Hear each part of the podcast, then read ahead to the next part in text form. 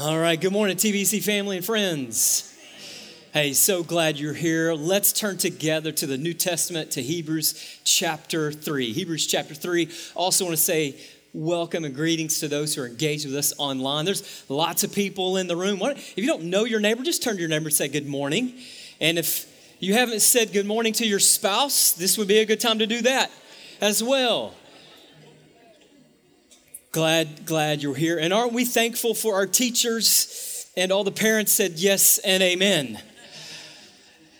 So I am excited to kick off our Hot Topics series with you. And I want to begin by writing a word on this marker board. And I'm going to write the word, and then just in your mind, I want you to interpret it. Are you ready? Here we go. I'm going to write this word. I, I apologize already for my penmanship. But I'm going to write this word. Okay, can you see that?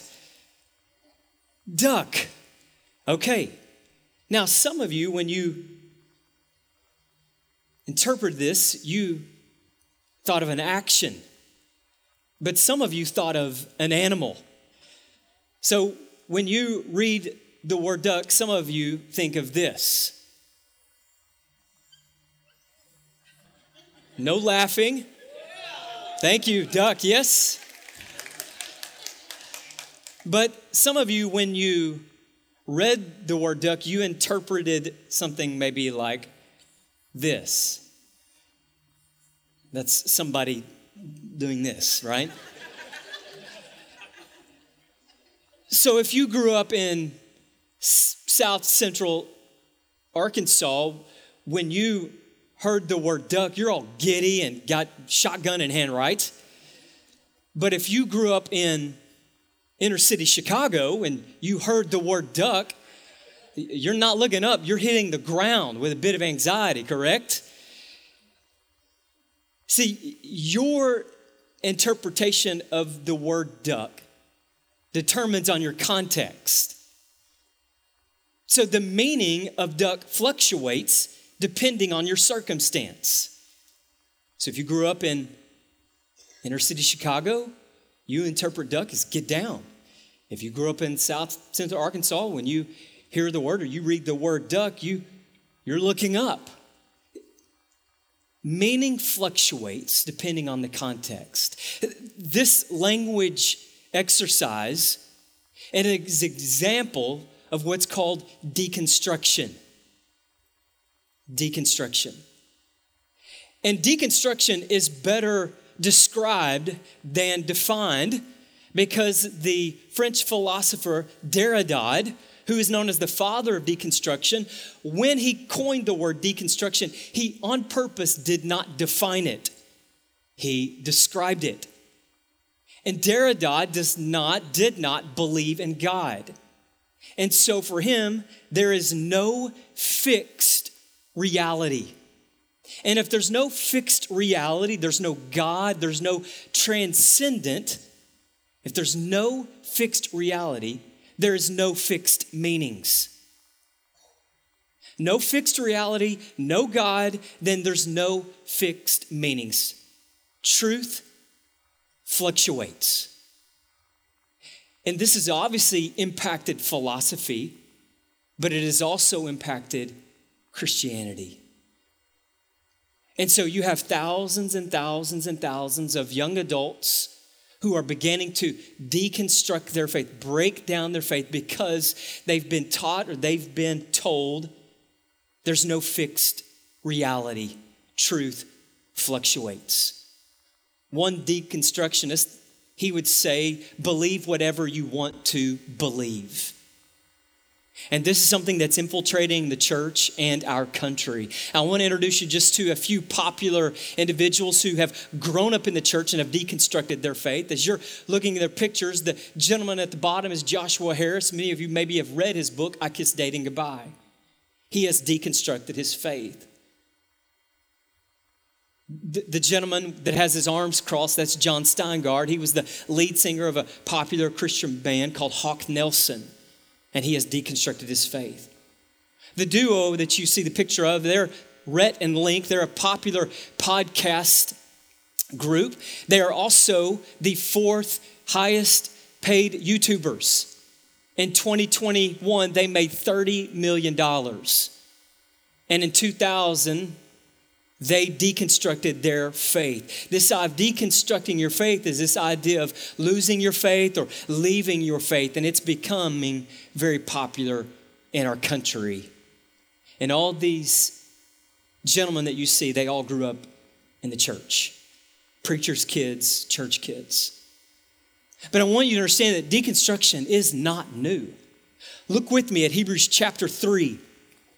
Hebrews chapter 3, we're just going to really primarily focus on three verses, but we're going to look at verse verse 12. Take care, brothers and sisters, that there will not be any one of you an evil, unbelieving heart that falls away from the living God. This idea of deconstructing your faith and how one defines it as losing their faith or leaving their faith or falling away from God, it's not new. It's something we see in this church. And this is just one example in the New Testament. You can also read about Alexander and Hymenaeus who left the faith. You can also hear about a gentleman named Demas. Demas was a fellow worker with the Apostle Paul. But as the Apostle Paul is writing to one of his young disciples, Timothy, he says, Demas has loved this present world and has left me. So deconstruction isn't something new. Now it's trendy, but it's not new. I was in the grocery store and you've done this before. You, you're walking the aisles and you'll say, you'll see something that says new look, but same great taste. And when I think about that marketing, how they market that product, that's deconstruction. It's just a new look, but something that's been around for quite some time. And so deconstruction isn't new. It's trendy, but it's not new. But then also look with me at this verse. And, notice the author in verse 12, he makes time to address the congregation and this temptation of losing or falling away from your faith. He says, Take care, brothers and sisters. And so he's addressing the entire congregation old, young, the spiritually mature, maybe the not so spiritually mature, the, the older Christian, the young Christian, the rich, the poor. He's addressing the entire congregation. Take care, brothers and sisters. See, deconstruction isn't something to avoid, but address. It's not something to hide from. It's not something for the church not to deal with. Just as the author of Hebrews addresses it, we want to be a church, a people of faith that is not looking to avoid the hard question, not looking to avoid someone that's doubting or losing their faith. We want to be people of faith that are here to listen and to address this issue. Because someone who is deconstructing their faith or losing their faith or leaving their faith, they often feel like they're, they're a, a problem for the church. One gentleman who has deconstructed his faith, he says he remained silent as he sat in the pews because he felt like he was a difficult and complicated person for the church. And I would say to that man, and I would even say that to you if that's how you feel. We all are complicated and difficult. I mean, just probably ask my kids. And so maybe you're sitting there and you have been afraid to bring your questions to someone within the church because you're afraid you're going to be seen as complicated or difficult. It's okay. We want to make space we want to create space where people can bring their doubts, their fears, their questions about their Christianity, about God. One of the ways we want to do this is by this. We want to, if, if you're there and you want to talk with somebody, you can text the word pastor to the church phone number. And one of our pastors would love to meet with you anytime, any place, over a cup of coffee. Matter of fact, I'm sure Pastor Sherm would love to take you to lunch on his dime.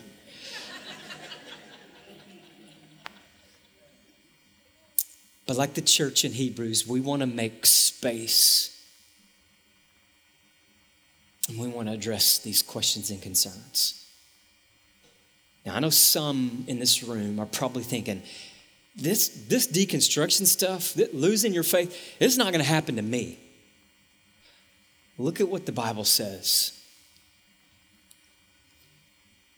Take care, brothers and sisters, that there will not be in any one of you an evil and unbelieving heart that falls away from the living God. No one is off limits from falling away from God. Just one example of one of the gentlemen that I showed a picture of. His name is Rhett McLaughlin, popular YouTuber, podcaster. Rhett grew up in a Christian home. How many of you grew up in a Christian home? I did. Yeah. He's like us. He grew up in a Christian home. He had Christian friends. Anybody else have Christian friends? He had Christian friends. They even had a, a band together where, where they would play these gigs at churches and Christian coffee houses. Rhett went off to college and became heavily involved as a key volunteer in Campus Crusades, which is called Cru. He even went on staff with Campus Crusades, went on an overseas mission trip. He's read all the Christian books that you and I have probably read. He even he even helped make Christian videos with the creator of VeggieTales. And today, he proudly considers himself an agnostic. And his story is a lot of our stories of growing up in the church, having Christian friends, and so you may say, well, I went to a Christian university, or hey, my kids are in church. This is not going to happen to me. It's not going to happen to my family. The author of Hebrews says, no one is off limits. No one is off limits when it comes to being tempted and pulled away from the living God. And can I show you what's at stake? What's at stake for someone that's tempted to leave the faith, someone who's lost their faith? Let's pick it up at verse 13. But encourage one another every day, as long as it's still called today, so that none of you will be hardened by the deceitfulness of sin. For we have become partakers of Christ. So the verse says, We are Christians. We belong to Jesus if we keep the beginning of our commitment firm until the end. We are saved if we stay to the end, through the ups and downs. One is saved if he or she stays to the end. That's what's at stake for someone who's considering leaving their faith, losing their faith. Is that salvation of souls are at stake with this idea, this popular trend of deconstructing our faith. This is what's at stake. This is why it's significant. And so, what causes someone to deconstruct, to lose or leave their faith? Well, again, the author of Hebrews helps us.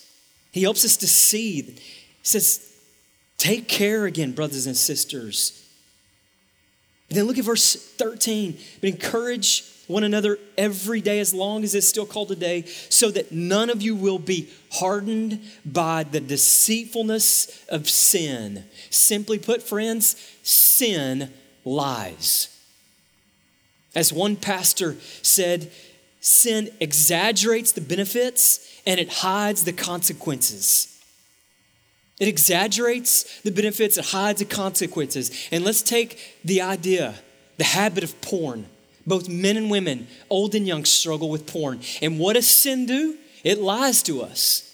And it exaggerates the benefits of porn. Oh, you will feel good. And it hides the consequences of what porn does to your mind, what it does to your marriage, and how you're involved in this tangled web of maybe sex trafficking because you're supporting that. And this is what sin does, and it deceives us. And it says the deceitfulness of sin, it hardens our heart. And our heart, after it's hardened, it becomes evil and unbelieving and falls away from the living God. And so, yesterday, my daughter was doing an experiment And so she took the ice, ice cube tray and she poured water in it and we put it in the freezer. And after time, it began to get hard and it became frozen. And this is what the author is saying is that sin lies to you in a way that it begins to harden your heart. And as it hardens your heart, it causes you to turn to, to evil and then eventually unbelief to where you fall away from the living God. This is what sin does. And it's one of the main causes of deconstruction.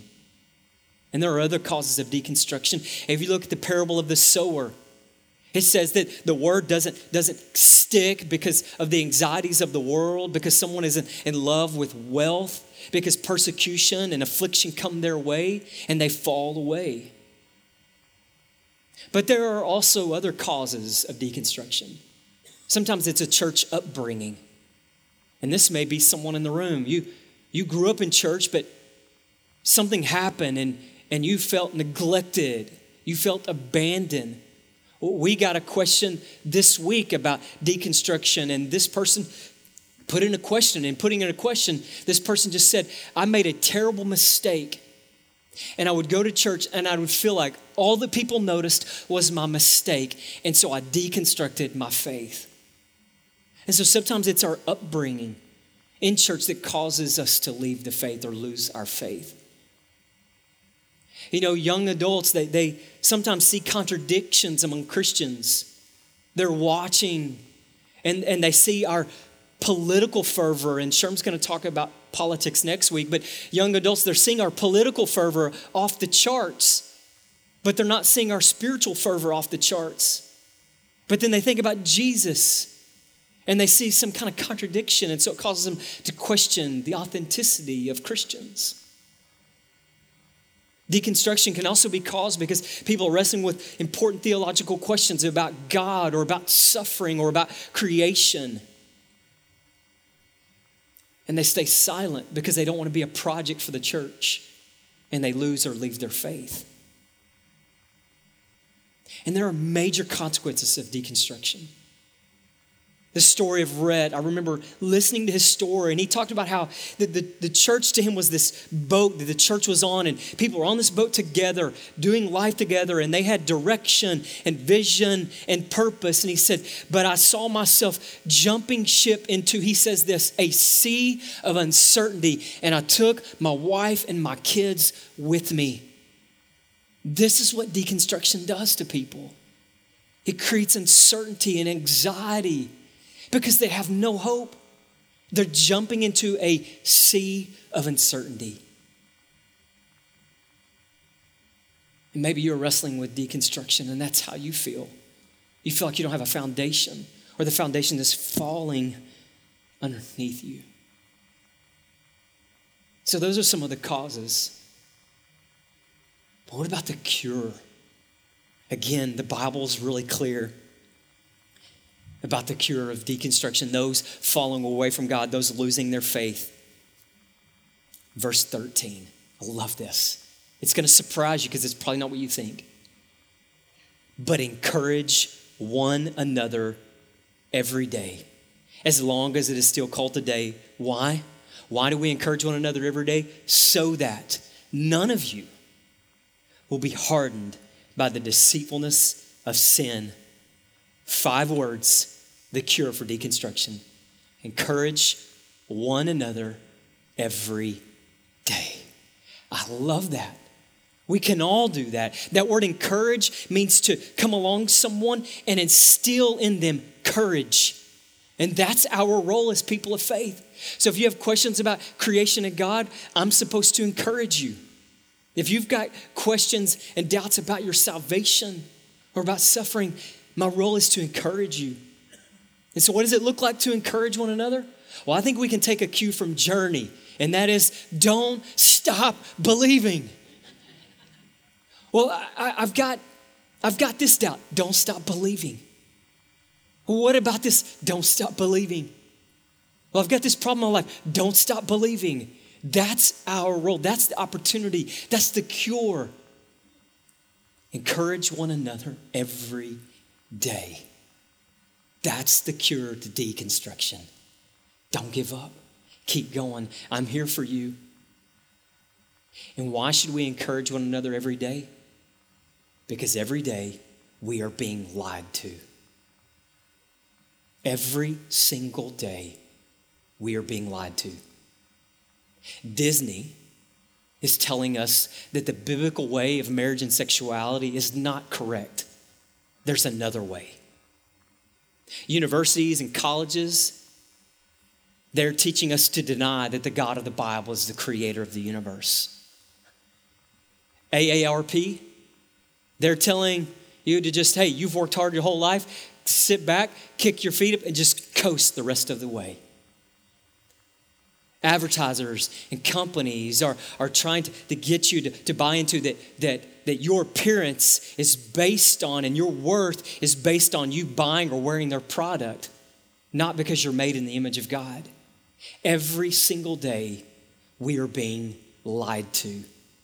And these lies, if we're not careful, will cause our hearts to be hardened.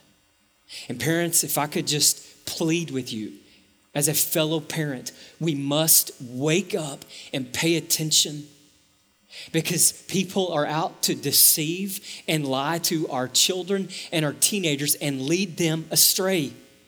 It's interesting when you listen to those who've fully deconstructed their faith and they've lost their faith, they're, they're, they're losing their faith. They have this way of enticing and pulling people along. And let me just share one, co- one quote from someone who's deconstructed their faith and, and, and shares. And, and notice just how enticing and how, oh, I, that feels good. Notice what he says. If God exists, or however God exists, I just can't believe that me being open and sincere and as loving as possible and as honest as possible is disqualifying me for receiving God's love. I just can't accept that. And so when you hear words and paragraphs and you hear someone sharing their story like that, all of a sudden our teenagers and our young adults begin to relate to that. And next thing you know, they're being led astray. So, parents, wake up. Pay attention to what your student is watching online, what they're reading online. Pay attention and encourage him or her every day. Every day. So, why should we encourage one another every day? Because every single day we're being lied to. We should, we should also encourage one another every day because there is a tendency for us as people of faith to not prioritize the gathering of God's people.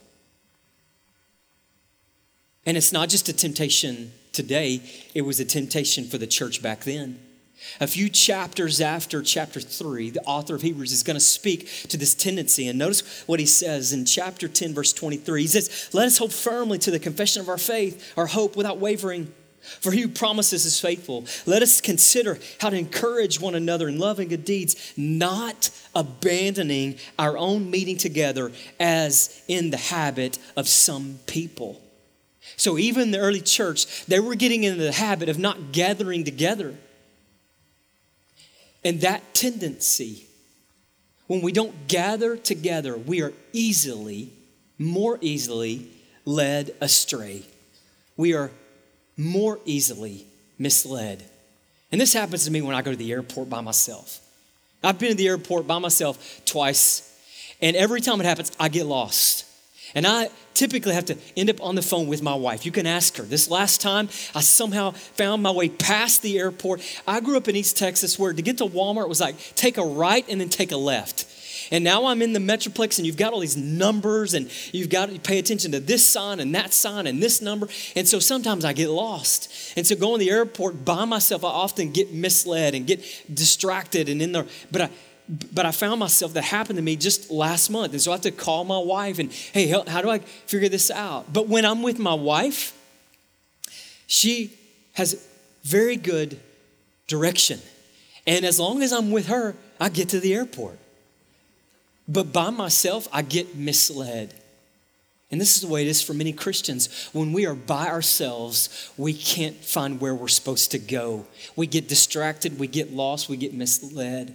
But when we are together, we are together, we are less likely to be misled. And so we must encourage one another every day to meet together. And one of the ways to do this is groups. And, and you may say, well, I'm not in a group. Well, find a group. Well, I can't find a group. Start a group. Pastor Chris will help you. We have adult Bible studies that meet this very hour. And these are great, great opportunities, great vehicles for you to be in a small group where you can practice this of being encouraged and encouraging one another every day. And this, my friends, is the cure for deconstruction. Encourage one another every day. Don't stop believing. And I want to encourage you by sharing with you a testimony from one of our very own. My name is Laura Weber. My husband and I started coming to TBC last August. I grew up in the church. My family went to a Church of Christ church. I grew up going Sunday mornings, Wednesday nights, church camps, retreats, all of that. My parents weren't too stoked about carrying out their Christian faith in a evangelistic type way. We just didn't really have a lot of like talks about feelings and faith and spirituality. Those were mostly had with my grandparents. They were always so welcoming to me, and they found it really, really important to share their faith and their spirituality with me and teach me that. As I got into high school, I started making some pretty adult mistakes that I was pretty ashamed of, and the culture of the people around me was less about grace and more about being more like Jesus, which is incredibly impossible. I could never live up to it. And I think uh, when I went to college um, at a Christian university, I was offered an alternate reality of basically, I'm God. If we're all just bacteria on this earth and a rock spinning in the middle of nowhere, what does it matter? I might as well just be in charge of my life and then there's no shame. I remember saying that, like, there's no way I can ever flip back. There's no way. I already know that God isn't real and that it's all just a big old story to control people, and there's no way I'll ever turn back.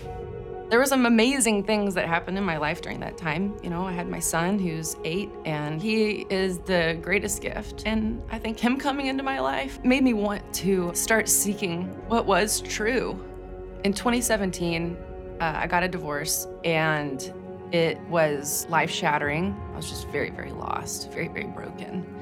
I was very proud to be an atheist at that point. I was surrounded by a bunch of other people that were like minded. And I uh, met TJ, my now husband, during that time. And he was raised Catholic, you know, going to church and whatnot. I uh, found peace in knowing he wasn't going to judge me for the way I thought, and I wasn't going to judge him. And we were just going to live life, you know, not get married, but like like partners, you know. We'd, we'd gone through several phases. I mean, we went through our, like, we, we think crystals have powers phase. We went through tarot cards and psychics and, you know, all this kind of like other thing to try to find meaning in life. And then somehow we settled in homesteading. Like, we are like, let's get some chickens and a big giant garden, and we're gonna make the most of this, like, urban farming type thing.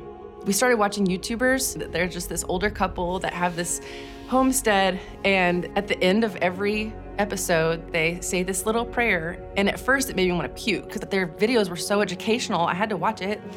And I don't know what happened, but that little prayer at the end grew on TJ and me. It was like I saw evil in contrast to the sweetness and the kindness of this humble family. And, you know, I just, I loved it. So I'm like, TJ, do you have a Bible? He's like, yeah, somewhere up in the attic. I'll go get it. So he got it down and I started reading it. And I'm like, I think I'm gonna kind of get into Jesus, TJ. I think I'm gonna look into it. So every night, you know, we'd sit on the porch and I'd tell him what I read about in the Bible that day. It was like a week later, he's like, We gotta find a church. I'm with you. We're all in.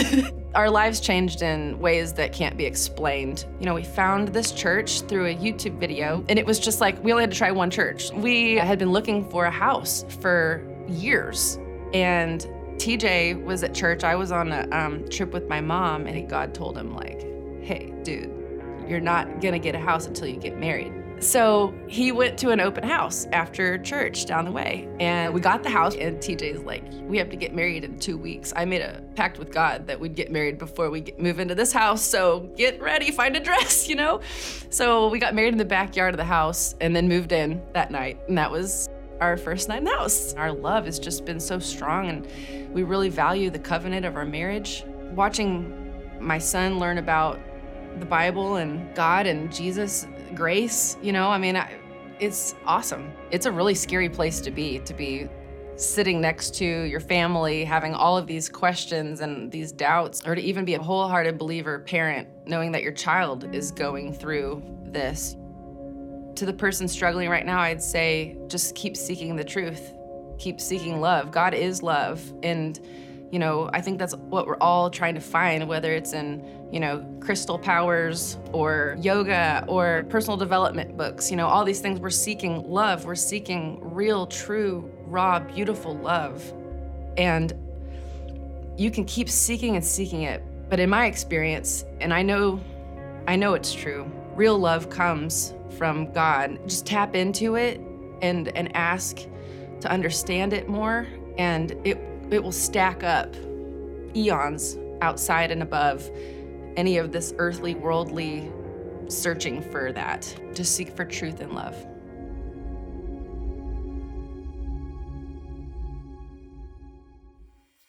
thankful for Laura sharing her story. And so, church, my challenge to us as a people of faith is may we encourage one another every day. And for the one that is among us that is doubting their faith, is lost their faith, or in the process of maybe losing your faith, can I just encourage you don't stop believing. Don't stop believing. Would you please stand as we sing this great hymn of how God Himself holds us? He holds us fast. Would you please pray with me? Our great God and loving Father, we thank you for the story of Laura and how you never let her go, how you held her fast And so, if there's a young man, a young girl in our midst, or an old man, an old woman in our midst, Father, would you help them to understand that you are holding on to them? Your word promises that.